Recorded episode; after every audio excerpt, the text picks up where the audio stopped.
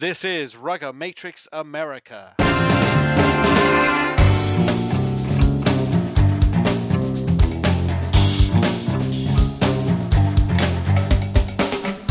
Welcome to the show, everybody. This is Alex Goff from RugbyMag.com. We've got Bruce McLean and Pat Clifton back with us again, and uh, actually, it's been a bit of a break here. I probably needed to have done a show, but we actually did a show that we decided we weren't going to do.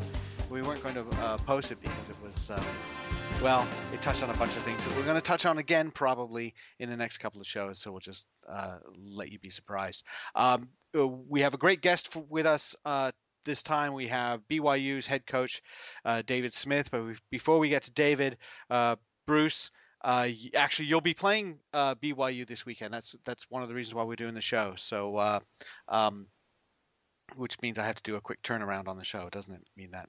Um, but you're going to be going out to Utah then. We're going out to BYU this weekend, and Dave actually texted me three pictures of the field, and it was unbelievable you got to see the stands. You got to. We don't get this that often, so we're really, really excited, and we basically are at full strength. Um, we have one person who, who who's not not not with us yet, and then we have uh, another who we uh, who we know that is was just unavailable and has been unavailable from day one, but hasn't been playing with us right now. And I'll tell you, we are we you know we got Petri, we got Hunley, we got McMillan, we got Doyle, we got Connor, we got Denise. So you know we got Bailey, so we got Chapman, and and so everybody's really excited for the opportunity to be going out there, and and I I can imagine that this is going to be some spectacle, that's for sure.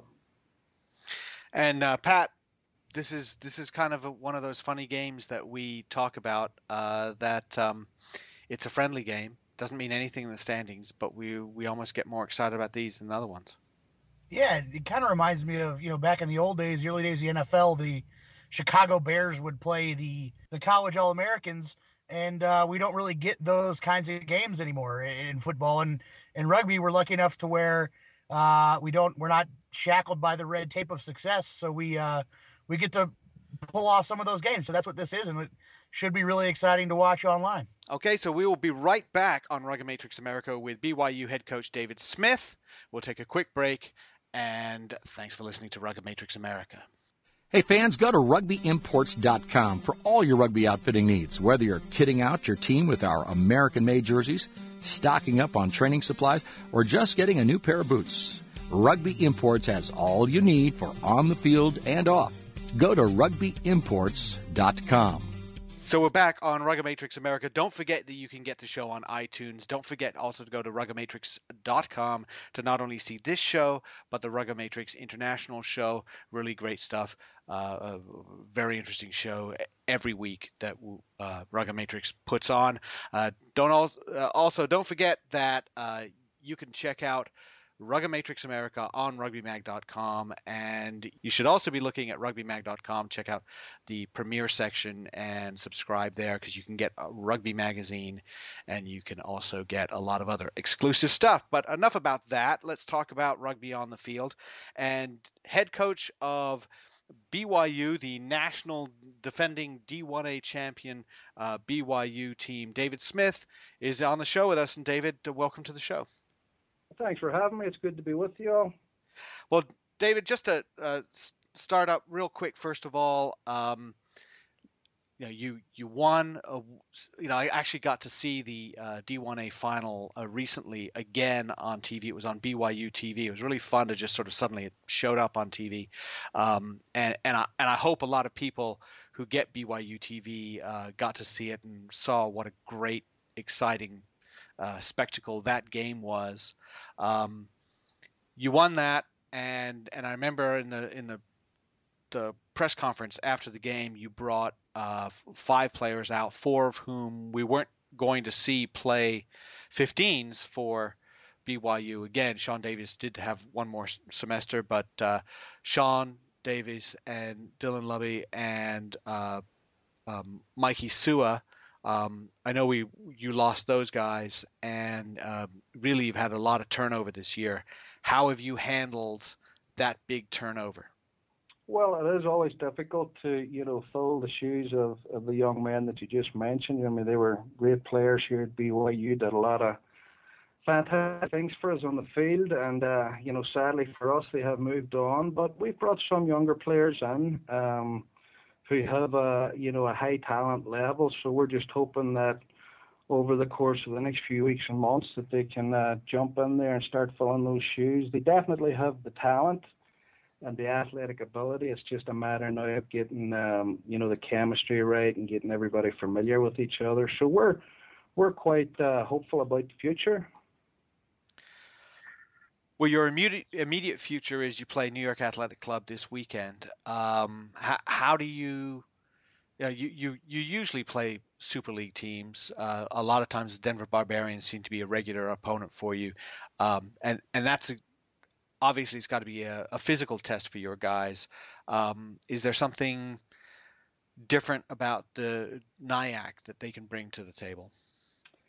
Oh, you know, I think so. Based what they've been able to do on the field the last few years, I mean, I think they're the standard bearer out there for for rugby in the USA. So it'll be a huge challenge for us this weekend. But uh, our boys are really looking forward to it. They enjoy these sorts of games because they get to test themselves and see how they do against uh, the real good guys, so to speak. Yeah, they get to, you know, you get to play against future Eagles all the time when you play Cal and you play Utah and some of the other teams you play. But now you're playing against guys that played in the World Cup and guys that are going to play in the next World Cup and then we'll play in the June tests and just got done with the November tests. Do the the guys on your team follow the Eagles and know some of these names and are they excited about getting to to tackle them this week? Oh, absolutely. I mean, I think uh, certainly all the Eagles for sure. They're well aware of those names. Um, they've watched the World Cup. I think they do keep uh, a track of, of the rugby throughout the nation as it's going. And uh, yeah, our boys are aware of uh, who they're going to be playing this weekend. And I think that's part of the fun and excitement for them to get to go against men that are going to really challenge them. You, you, you, when you replace players every year, it's obviously difficult, and every college coach in the country deals with it. But you, when you were you had a nine and a ten combo, that wasn't just a really good combination, but they'd been together forever, or at least it seemed. Um, you've had quite a few games now playing UCLA, playing San Diego State. You've played a lot of um, pretty good college teams so far. You played well, Puget Sound Beach. Um, can you just tell us a little about who the nine and ten are that are filling the shoes of Dylan and, and Sean, and and how they're uh, you know cohesion is coming together and, and, and getting ready to gel and play against the national teams nine and ten.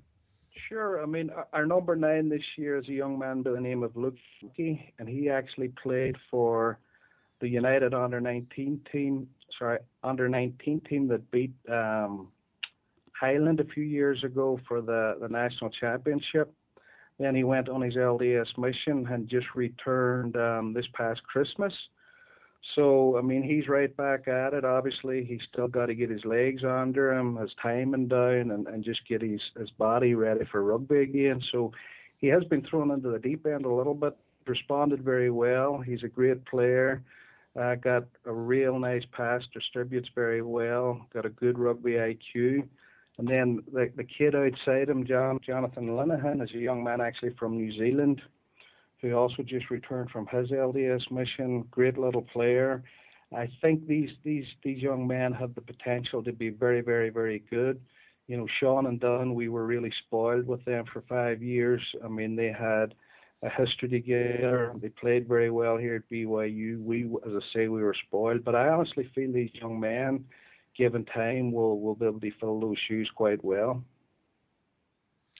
Now, uh, David, on, uh, you mentioned the the LDS mission, uh, the, the the Mormon Church mission, and and uh, just to remind listeners, players go away for two years, where they're they're they're um, you know on a religious uh, you know experience. They're they're uh, preaching and, and, and doing things for the church. They don't do any training, or if they do any training, it's more like if you have 30 minutes here, you might go for a run, but they're not. It's it's not like they do a little bit of church stuff and they go play rugby.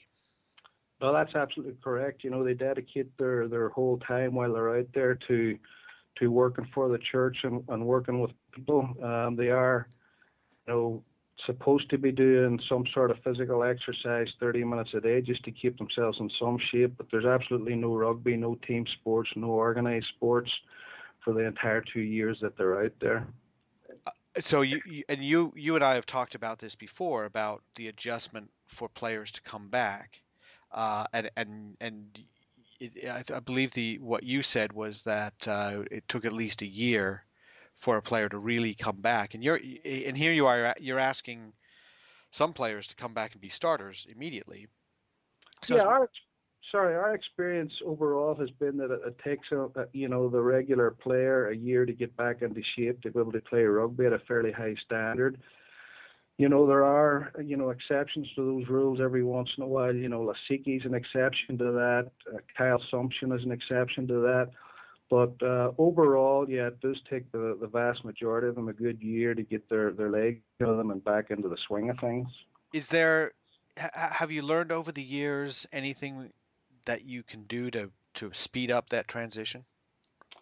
Not really. You know, we for the most part we ease them in when they get back. They're on a strength and conditioning program right away and uh, working out with with the coaches in the gym uh, anaerobically, aerobically, lifting weights. Um, so what we find is, as much as we can, we, we do try and ease them in. Uh, you know, at least a good semester before we get them out on the field doing much rugby wise. You mentioned Paul um, Lasike. He's spent some time playing with the football team in the fall, right? Tell me a little bit about just what that experience was like um, for him um, from your perspective and and what it's like having him back on the rugby field? And did you have to coach any football out of him, or, or what's that relationship been like since he joined the football team?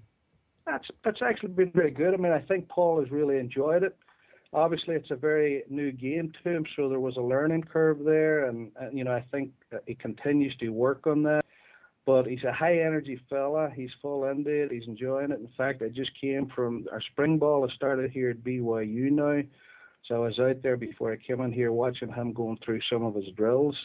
So this semester, in comedy rugby practice uh, up until spring ball started started this week, and then this Saturday will actually be the first game where we'll actually play him.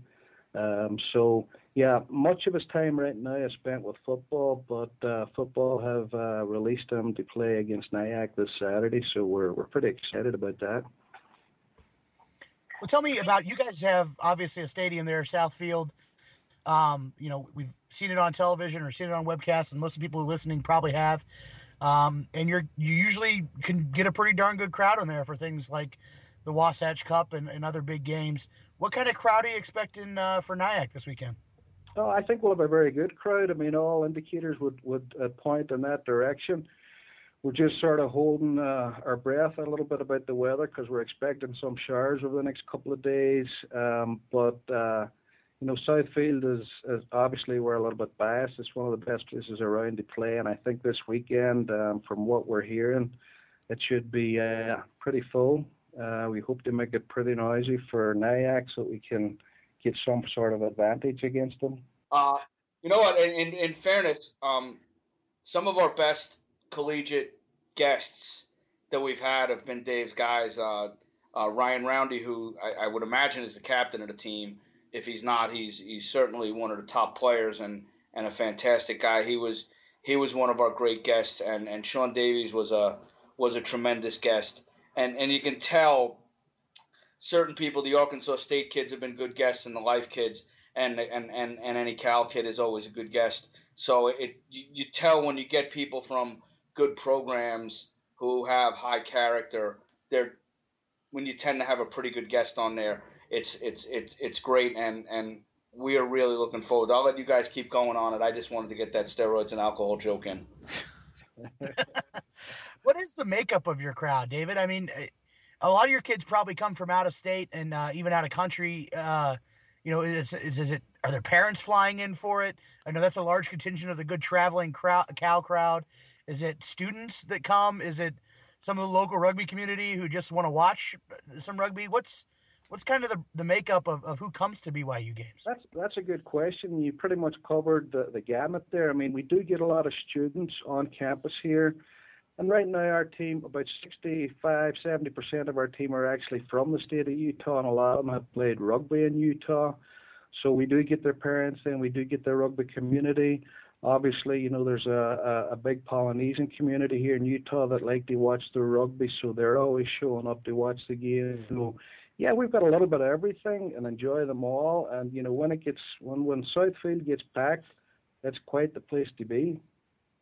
Well, I remember actually doing a, a, a TV stint uh, for the BYU Utah game a few years ago where there was no room for us uh, anywhere near the stands. We had to stand on top of a building across away from the stands because it was it was packed completely in it, and that was that was a funny situation, David. Uh, this was a few years ago, what 2009, I think, where the the central uh, third of the stands had been blocked off because that was for I think soccer team uh, uh, season ticket holders, something like that. And then there was such o- crowd overflow. I think it was the the athletic director or the facilities director at the school said, "Open it up, make That's sure." right. And um, and and and perhaps that was that was a day when it, I'm, I'm sure the school is is getting to learn that uh, there are a lot of rugby fans out there, a lot of BYU rugby fans out there.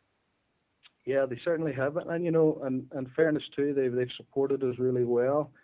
Um, they like the fact that that we do get a big crowd there. Uh, the gentleman you're talking about was actually Tom Holmoe that came out that evening, who is the athletic director, and uh, he instructed them to open up the entire uh, stand there for everybody to get a seat. So yeah, we're really lucky. The school have been behind it, enjoy it uh, when they see that uh, stadium full. Uh, you know, they like the rugby here too.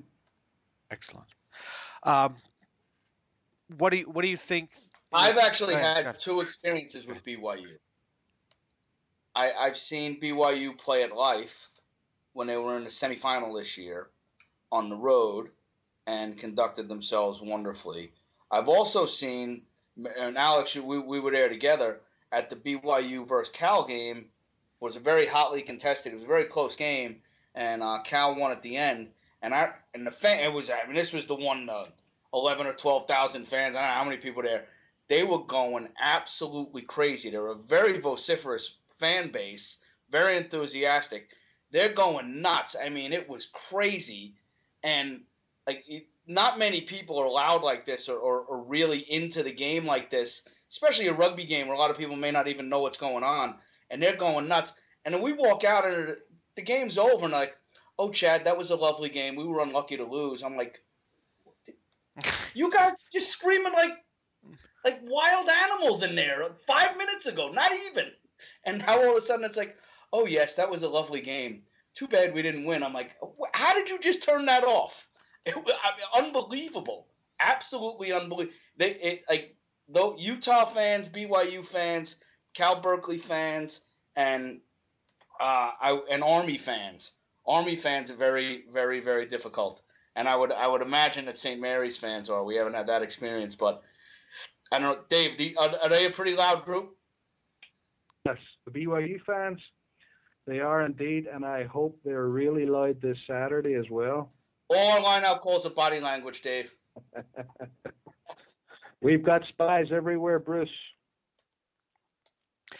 Well, we uh, we're looking forward to it. I think it's going to be a, a great game. We're going to uh, take a quick break here, and we'll be right back uh, with more from David Smith at BYU on Rugga Matrix America. Hi, this is Craig Samoy with the University of Arizona Wildcats. We're going to be playing in the CRC this coming June at PPL Park. Get your tickets at USA7crc.com. Bear down. Okay, we're here with Skylar Talley from the University of Texas rugby team, and Skylar, you you actually are uh, the the team captain. I think you're the club president. You've got everything going right now. something like that. Uh, I'm just trying to trying to finish school strong in my last semester, and um, and then cap off sort of my senior year with the CRC. So I'm really looking forward to it. Now, you played in the CRC before, yeah, and and what was that? What's that atmosphere like compared to? We were talking about uh, in another interview. We were talking about some of the big games you play on campus, and and you get a few hundred fans, and that's great. But what is it like to play in front of 10, 11,000 fans in an intimate stadium like PPL Park?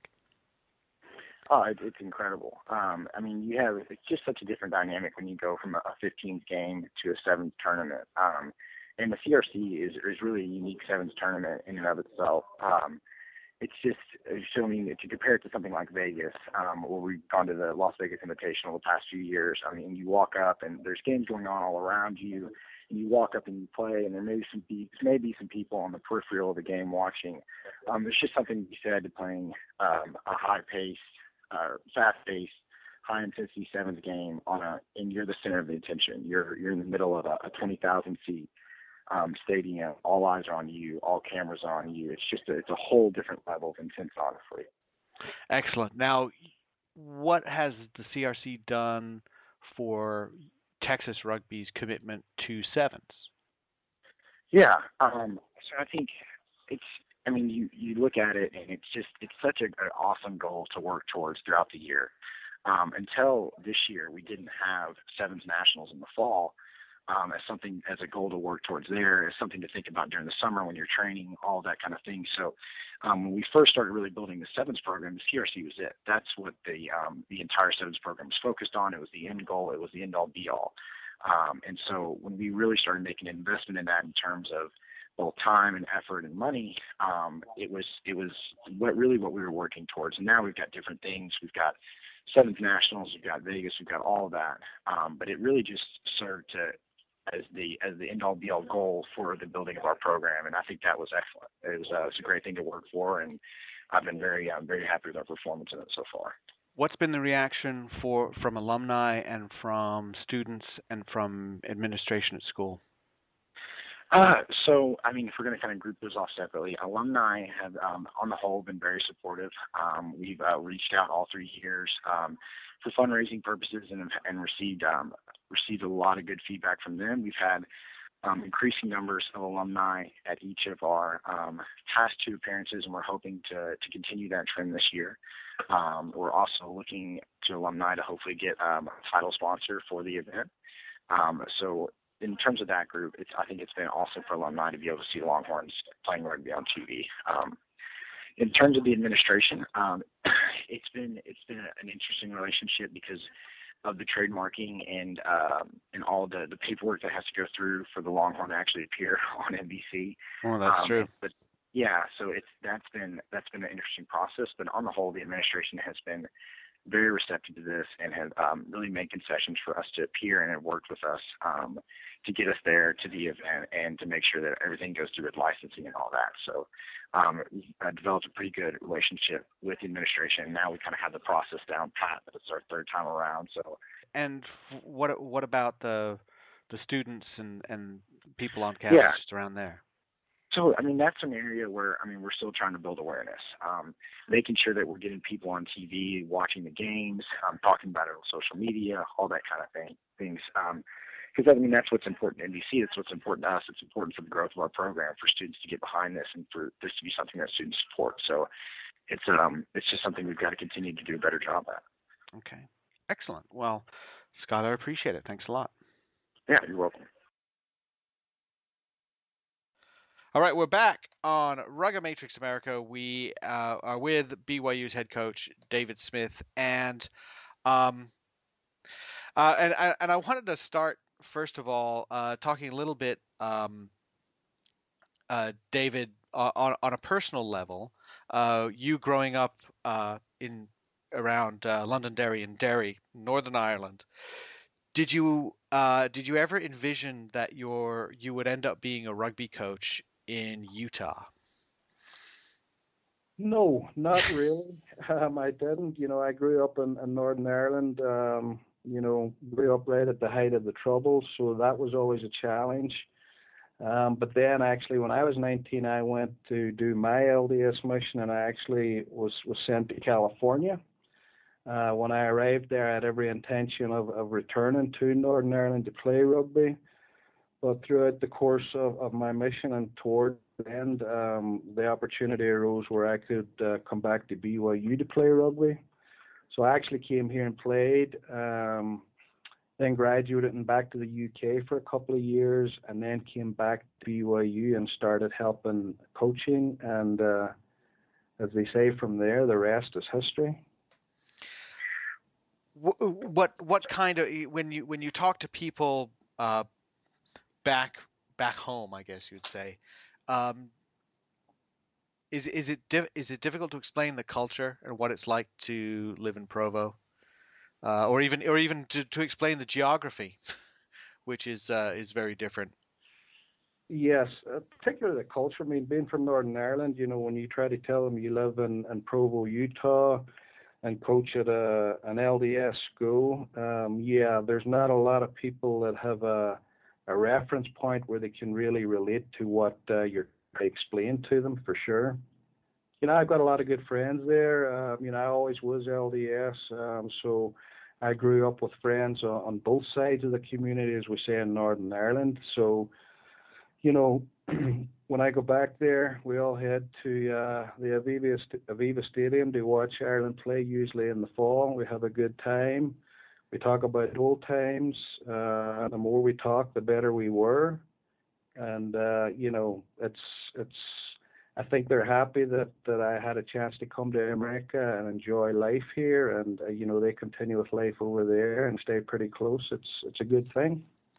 Now, I mean, that's an indication of sort of the global nature uh, of the game, but it's also an indication of the global nature of the LDS Church. And obviously, um, that there's a, a, very strong Mormon connection in the Pacific um, you know, in, in Fiji and, and Tonga and Samoa, you get a lot of players. Well, I don't know, a lot. I mean, that's that's you get players from that that region. Um, are you uh, over over the last several years? Are you finding that you're getting more um, American kids, American high school kids who have experience, good experience in rugby? Mean, there's always been a lot of high school rugby in Utah. Are you getting more of that, um, or has it sort of stayed the same? Because you do get a mix of kids from uh, you know the uh, nations in the Pacific. You, you, get a couple of Canadian kids, things like that. Yeah, I think now for sure the you know the population here in Utah has um, you know increased definitely in the rugby playing, and and most of our players now are actually coming from here in Utah. Even the Polynesian Polynesian players that we get, you know, are a lot of Utah kids or California kids. We get maybe one or two from Hawaii. In the past, we have had, you know, a couple from Fiji, a couple of straight from Tonga, but that's that's less the case now. I mean, that's most Mikey Sue is a prime example there. You know, Polynesian kid, uh, but born and raised in Utah. To Tualae last year, who played fullback in the final. You know, that's a kid that was born and raised in Utah. So a lot of our kids are actually coming from stateside and many from right here in Utah. You know, I, I forget the number of, of high school and youth clubs here in Utah this year, but it grows every year. And there's a lot of talent here. There's a lot of able kids that are getting into rugby, taking it more serious. You know, programs that have been around for a long time that have, have run excellent programs, and your programs are better organized, better administered um, and that's just a huge benefit for uh, you know ourselves and the University of Utah and the other schools here in Utah. We're all benefiting from that, and it's it's been a really good thing. Dude, I want to ask you about um, the Varsity Cup. Obviously, it's uh, a brand new venture, and I don't know that we've had you on before ever or to talk about the Varsity Cup. But um, you know, as you play through your season, uh, is it kind of a somewhat of a countdown to to getting to the Varsity Cup, and, and what's the excitement? or the outlook, you know, the outlook from your team to the new competition and and and the way it's going to shape out and the teams you get to play. Yeah, we're very excited about the varsity our postseason tournament now. Obviously, there's a lot of good schools and good rugby uh, teams in there. Um, so yeah, you know, sure. As we go through the process of our, se- process of our season, um, you know, we look at each each game individually, and we don't we try not to pass the next game. But yeah, in the back of our minds, we have been talking about the varsity cup. You know, we've been involved in some of the planning of it, so you know, I'm talking about fairly regularly here to the other coaches uh, within the varsity cup. So we're excited for that. Um, you know, that will be our postseason um, opportunity to go out against some some very good teams and see how we match up. And you guys, correct me if I'm wrong here, you're going to be hosting the final at Southfield, is that right? That's correct. Yeah, the final, the Varsity Cup will be here at uh, Southfield for this year.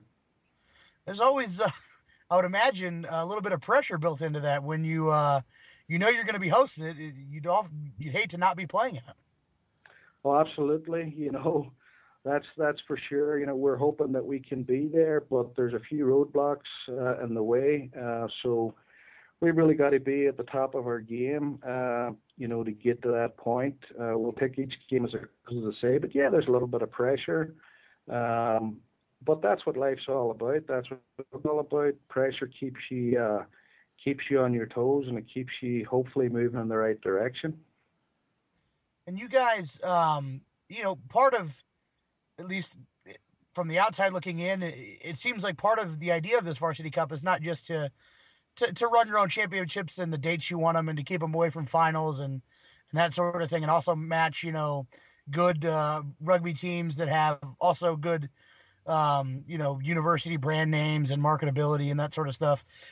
But to you know finally hopefully turn a buck for the teams that are hosting um, not play it on some neutral park somewhere in the middle of austin texas or somewhere else and let someone else run the turnstiles but for you guys to uh, you know, get some return on investment in terms of your time and your travel. What what are you guys doing to ensure that you know you do get some butts and some seats and and uh, and maybe make some coin or at least cover costs off of this operation? Well, all the teams are involved in the marketing of it, um, and so moving forward, they're they're fairly you know, into that. I mean, Mike Flanagan has done a great job back at uh, Annapolis with his athletic department and getting things set up there. Scott Stewart and his administration at UCLA are doing the same thing. They're they're all just on it. They're they're looking at ways that they can really put on a great competition. Uh, here at BYU, you know, we've been fortunate enough to be able to sit down with our athletic department, and um, even though we're not a part of our uh, our athletic department, they're walking us through and helping us how to uh, organize an event like this, how to make it happen, how to how to help it be successful. So, I think with the people involved, you know, you've you, you've got people that are they're all like-minded, going after the same end goal. So we're working as a united front. And uh, you know, as you said, you know, for academic reasons, it makes sense for us. Um, you know, playing against schools. You know, obviously you know, I can speak for BYU here, but you know, we've done a fairly reasonable job over the last few years of trying to grow the sport. But we haven't done that alone. You know, we've done that with the likes of teams like the University of Utah they play against. And our fans, you know, those are the schools that, that our fans want to see us play the Utahs, the Cal, the Air Force Academy. So that really just it where we think we need to be going as far as making rugby a fairly permanent and prominent fixture here on the BYU campus. And I asked Jack Clark the same thing um, a while back after probably, I think it was probably after when they dropped out of um, or pulled out of the D1A last year. But eh, do you still, you know, there are up and coming teams everywhere. You guys played Arkansas State, as, as Alex talked about in the D1A final. Extremely exciting game to watch in the stadium or on TV, or even go by go back and watch on, on, on video. I've caught myself doing that probably two or three times since that game. Um, is there still going to be an opportunity for BYU to play the Arkansas States, to play the Davenports as they develop, or or to play the Lifes? Do you still see some of those games getting played down the line? Oh, I definitely think so. I would definitely hope so as well. I mean, you know, Dan Payne and I tried to make something work between us and Life this year, but they've got a very busy schedule. We had a very busy schedule. So I definitely believe at the right place at the right time, you know, those games will still happen. I think that what would I, I will let you know the arrangement of what's going on is is and it's very similar to what we did it what we did with life. So Dan Payne and I were were considering what are we going to do for our preseason, and we said, hey, do you want to meet down in Fort Lauderdale, playing a tournament, and maybe meet each other. And then Dan said, you know what? The hell with that. Come to our field, play us A and B, play your B side against our undergraduates. We got, we got massacred in the B side against the undergraduate, but uh, and then play your A side against the senior men, and then we'll. So what happened is it saved life the money to have to fly down to Florida, pay hotels, pay entry fees, and and playing a couple games that were probably not up to the standard that they wanted. And then we played So we went down, we paid for our flights, and then Dan paid for our hotels and our breakfast and our ground transportation, and we were able to play a game. I, I don't think that they they had a decent crowd, not a massive crowd, but a decent crowd considering the rain. And I, I don't know how many were paying admission. And so a very similar thing is what you know Dave Smith and and the AC what we had worked out is that we'll fly there, and and and the cost of the flights were a bit rough, but they're going to handle the ground transportation in the hotel, and then Dave is marketing the game through the BYU um, at, at South Field, meaning and he'll have a lot of paid admission, and then they could turn a little bit of a profit, stay home, and especially for teams like us or even even high quality college teams that don't have a place to go, is it we we rather would be road warriors and be in a venue that's awesome that allows the, the the host of the venue to be able to generate income. We can't do that at our field. We don't, you know, even if we had the stands and everything set up, which we could do, we, we would never get the crowd that BYU could get. Not even not a, not in a million years. And and the other thing is we can't charge admission, and they can, and it makes it it gives it credibility, and it has a real international flavor in that we have international players, they have international players, at least at the 19s, college All American level, and, and they're going to be future internationals, no doubt. And so it's an amazing model to really just think about how you can meld things and how teams can work together to try to make things happen. Like, and Golden Gate does the same thing. Greg Rocca would always say, "Hey, I'll pay half your cost to get in here if you come, because I can make money when you're here, and we would rather be at home. New York AC, we'd rather be on the road. We like to be on the road. We don't want to be at home. We love to play at home, but the fact of the matter is, we like to be on the road. So this is it's a great mix. And I don't know how you feel, Dave, but we're our guys are really stoked about the opportunity. I mean, obviously we'd love to do it in mid-April, but that you know, it doesn't work for either one of us. But that it, it really we're very thankful that you even considered having us. And and I remember that call. I was standing outside of Giant Stadium in in uh, for the for the kickoff classic in late August. Well, not the kickoff classic, where the Giants had their kickoff luncheon, and and I was standing right outside, and you made the phone call, and I was so excited that we were going to be able to play BYU, and I and I didn't even know who to call. I think I might have texted Alex or something. It was it was like, holy crap, they're to have us. Okay, I'm calling Clark. I want to try to get that game. We couldn't put that together, but this was uh, we're real. I, I I can't thank you enough. Oh no, no, we're absolutely honored that that that uh, New York Athletic would come to Provo. We're very excited, and uh, we hope to look after you well while you're here, for except that hour and a half Saturday afternoon. Well, you know what, and that's and that's fair enough. I was actually just prior to this phone conversation, I was on the phone with Tim. O- I was on the phone with Tim O'Brien, and he was saying, he goes, he goes, I will guarantee you that when you're at the airport, all of your vans will be sitting right there at the curb waiting for you. And when you get there, you will be exactly at your hotel. Your hotel is going to be fantastic. Your meal and the breakfast is going to be awesome. Then you're going to go out there, and it is going to be mayhem. and then he goes, after you're going to have an amazing dinner or lunch or whatever you have, lunch, dinner, and then you'll go back to the airport and you're like, holy cow, those people are just so nice. How I can't even imagine that they're so violent yet so nice. that that is what you expect. Uh, um, it it this is this is uh you know it makes sense, doesn't it? You know, it seems like a no brainer just to partner with each other and, and say we'll help you travel, then we don't have to go there. I mean, the, the, the other way to do it, and we're we're hearing more and more about good teams trying to meet in the middle, and and uh, you know, um, for example, uh, coming up, Kutztown University playing Davenport. They decided to meet in Pittsburgh, which is a drivable distance for both of them. And Pittsburgh has a great venue, so you find a venue, something like that. It's just uh, teams working together.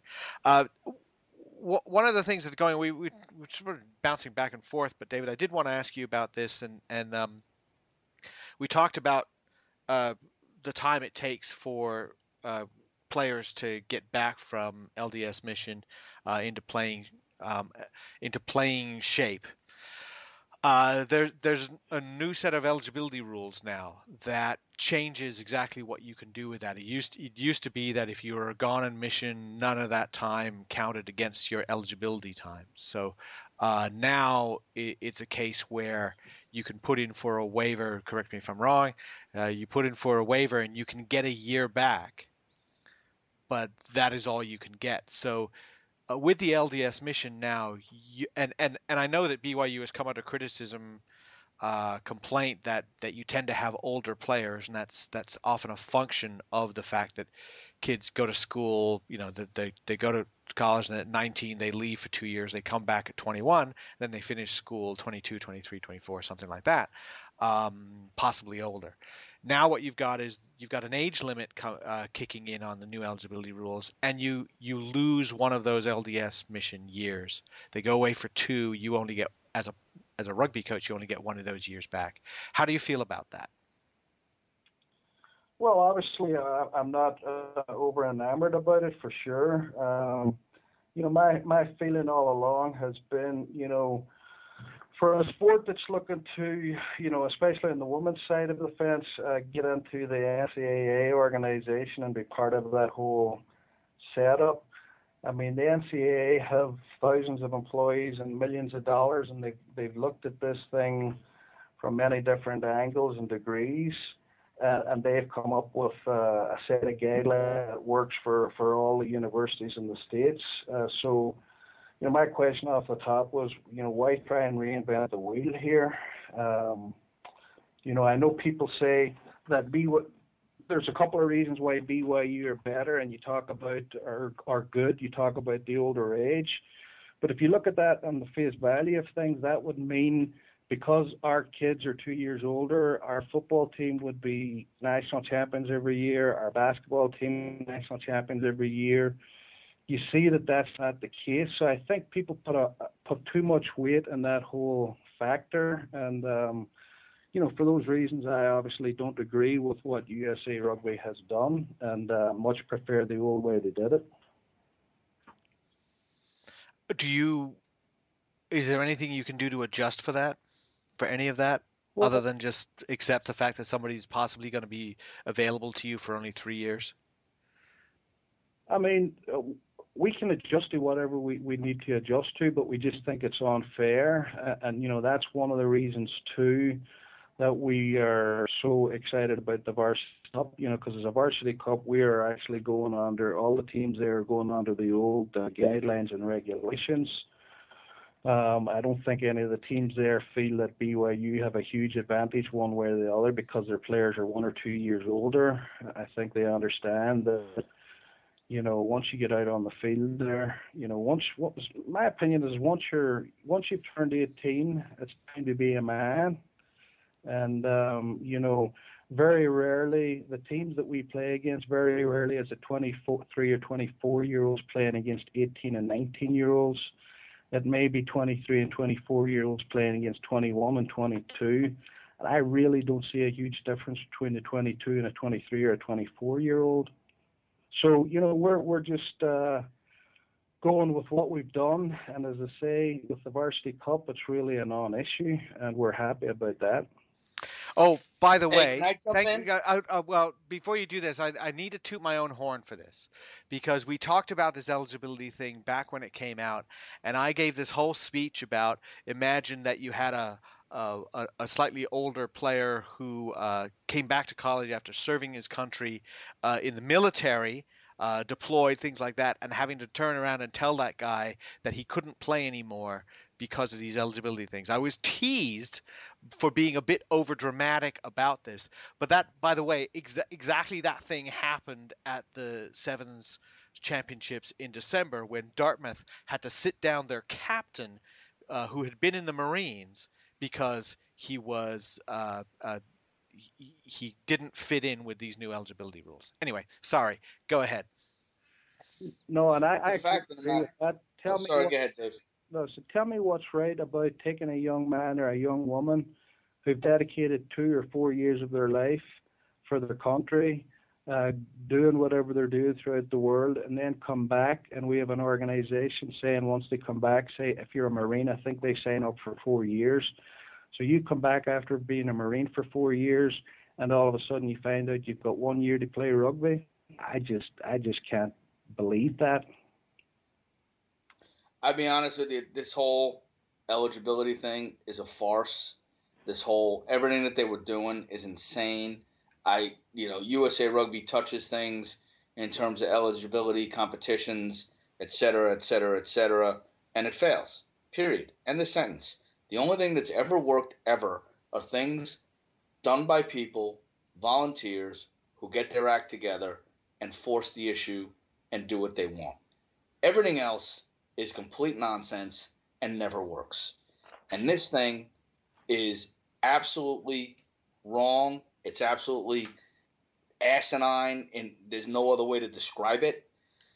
I think it's unfair. The it, it doesn't matter that I don't want to hear that. Oh, this is we've already discussed, and I and and Blake Burdett played for us, and and Ryan Roundy and and Sean Davies. Uh, Sean Davies didn't, but Ryan Roundy discussed exactly what it's like on a mission.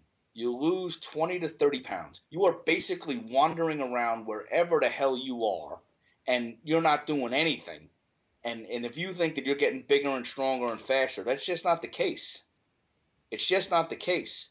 You're actually coming back regressed at, at a time when you were at, at, at, at a great period in your life where you could get better at things, those 18, 19, 20 year old ages where you could get remarkably better and, and, and, and so much stronger and so much faster and so much more skilled, you're losing that or you're giving that for something that you want to do personally. And then to say that that's an advantage is complete and utter nonsense. And I don't care what anyone says, that's complete and utter nonsense. The bottom line is, and I've spoken to Tim O'Brien about it even today, is that what the teams that are taking rugby seriously are so much better and so much more prepared that it is almost leaving the other teams in a wake. Even guys with good coaches and quality people is if if they're not taking it seriously, and the coaches might be, but there just may be nothing in behind it. I, I, USA Rugby has these delusions that all these things are equal. The bottom line is, is about David. I don't know if you agree with me or disagree with me. There's about 10, 10 maximum, 12, you know, 10 to 12 colleges that are very competitive, very, very competitive. And there's about five men's teams, maybe six or seven that are very competitive. And that's about it. That's what we have. And we have to figure out a way to work together, even if it's within friendly matches, to be able to provide the number of games that we need to play. And you say meaningful games. Like, is this game a meaningful game, the Champions Challenge? I mean, it doesn't play for USA Rugby Championship. It's a meaningful game. It means a lot to us. It means a lot to Dave and BYU. The, the, the Puget Sound game is meant a lot. Like these games that are quote unquote meaningless. Meaningless why? Because our because our government, governing body, our government, the taxing authority, it isn't isn't coronating us champion.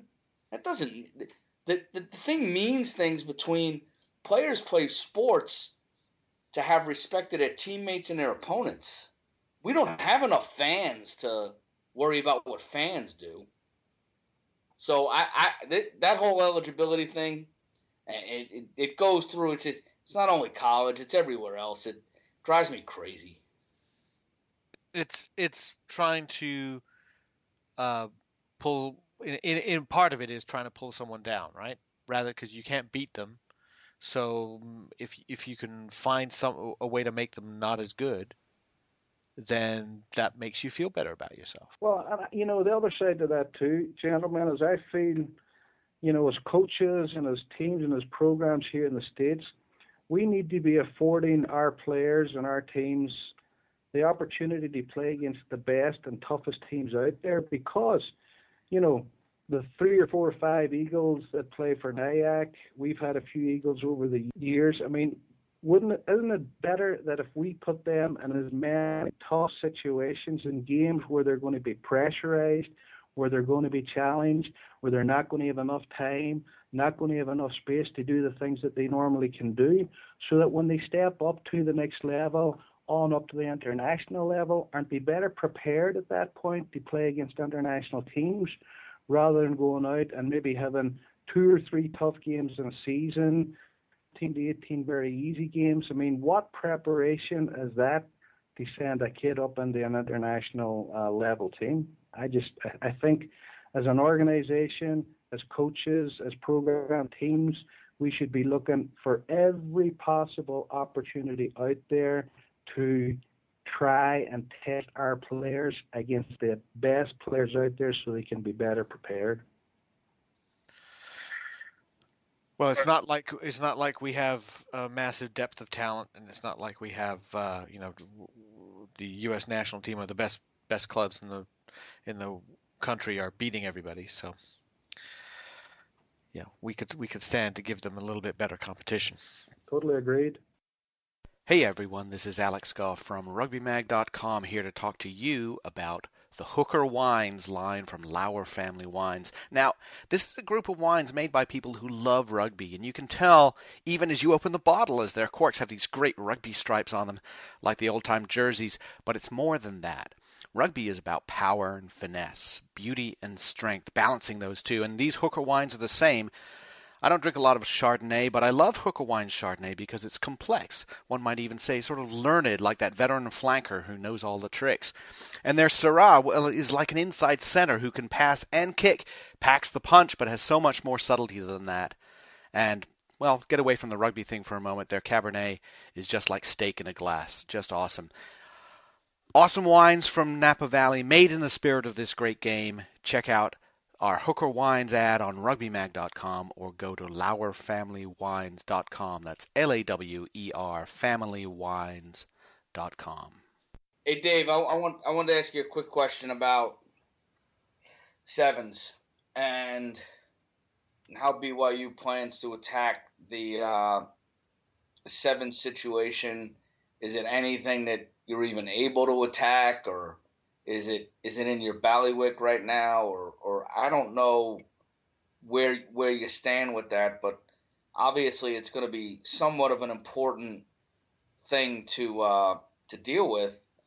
And are you guys looking at trying to do something in terms of sevens or work something? I know it's difficult with the CRC, obviously because of the Sunday play, but is it is it something that you're looking to work through USA Rugby at least for that sevens championship, or is that just not not in the cards? No, uh, sevens is in the cards. I mean, I think uh, we have a responsibility to uh, to look at the game very closely, play it. Uh, you know, we want to we want to try and put a kid on the U.S. Olympic team for 2016. We did play sevens this this past fall. Uh, most of it though was within the state of Utah. Uh, we looking at the future. You know, fall will be the time of year when we will um, play sevens. This upcoming year, we've got some things in the in the plan that, that we're looking to roll out. Um, so no, we definitely will be addressing sevens and really getting into it uh, with with uh, a, a huge effort for sure. Are you, David? With, with that in mind, do you envision making some adjustments to your your coaching staff? Is that something that you want to take on, or is it a situation where you, you know, you look at what a coach has to go through anyway to to prepare a team? Maybe you've, you know, you get somebody in who's a who's a seven specialist, like a lot of uh, colleges are looking at. Yes, I mean the, the existing coaching staff that we have at BYU will oversee the sevens program as well, but we will look at also bringing in specialists from time to time to assist us in, in doing what uh, we were trying to do. This last year we did bring in um, a young man, Ben Nichols, who uh, played at the Warriors, very good sevens player, a um, lot of experience. So he worked with our kids quite a lot in the fall in the sevens arena and did very, very well getting into the coaching part of it is that it seems that the top programs, like the top top elite elite programs, have people who are coaching that like Tim O'Brien coaches with John Everett.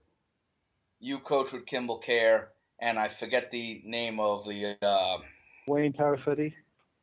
Yep. And Dan Payne coaches with Tui Osborne and James Isaacson and Adge McGinty.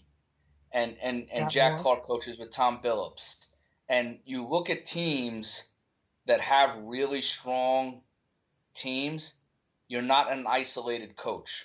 You have a guy or two or three who are just as capable of being the head coach as you.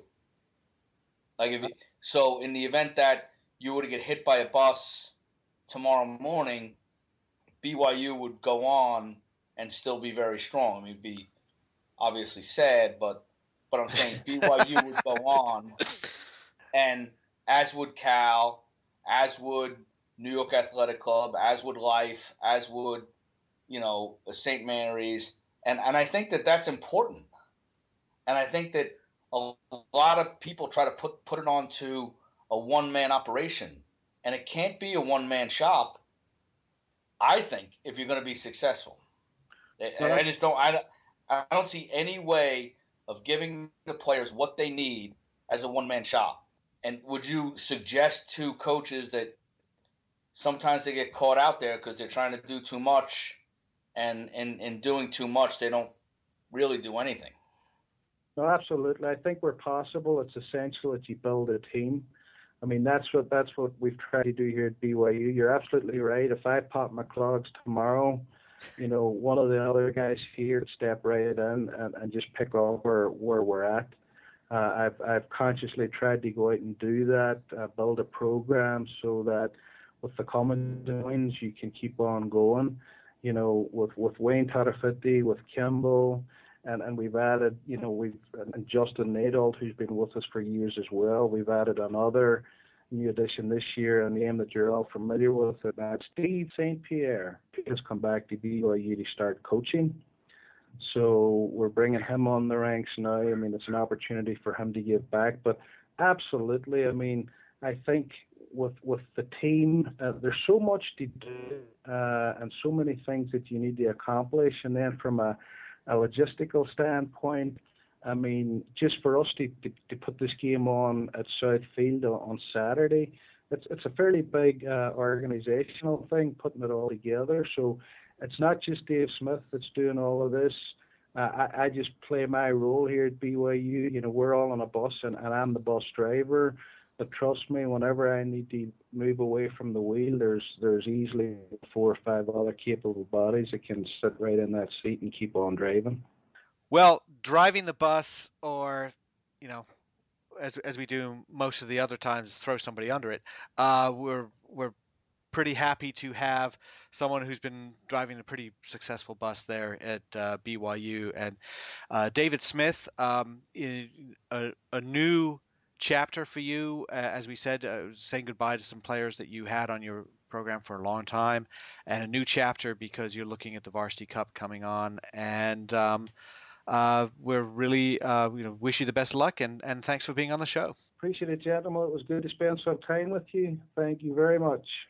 Well, we want to thank David for being on the show. It's been great. Thanks a lot, of course, to Pat and to Bruce. And don't forget to check out rugbymag.com for all the latest news uh, on rugby all throughout America. And don't forget to check out our Rugby Magazine iPad app. So if you want to subscribe to the magazine and you don't uh, feel like going to deal with the uh, premier membership on rugbymag.com, you can go and you've got an iPad or iPhone uh, go to the App Store, look for Rugby Magazine. You can download the app, and then you can subscribe to the magazine or just buy new ones. And really exciting about that is we're going to be putting up old issues. So if you were on the cover of uh, a Rugby Magazine in 1982, eventually you'll be able to get that magazine on your iPad. Very exciting, exciting stuff. Uh, and we're looking forward to some great games coming up this weekend.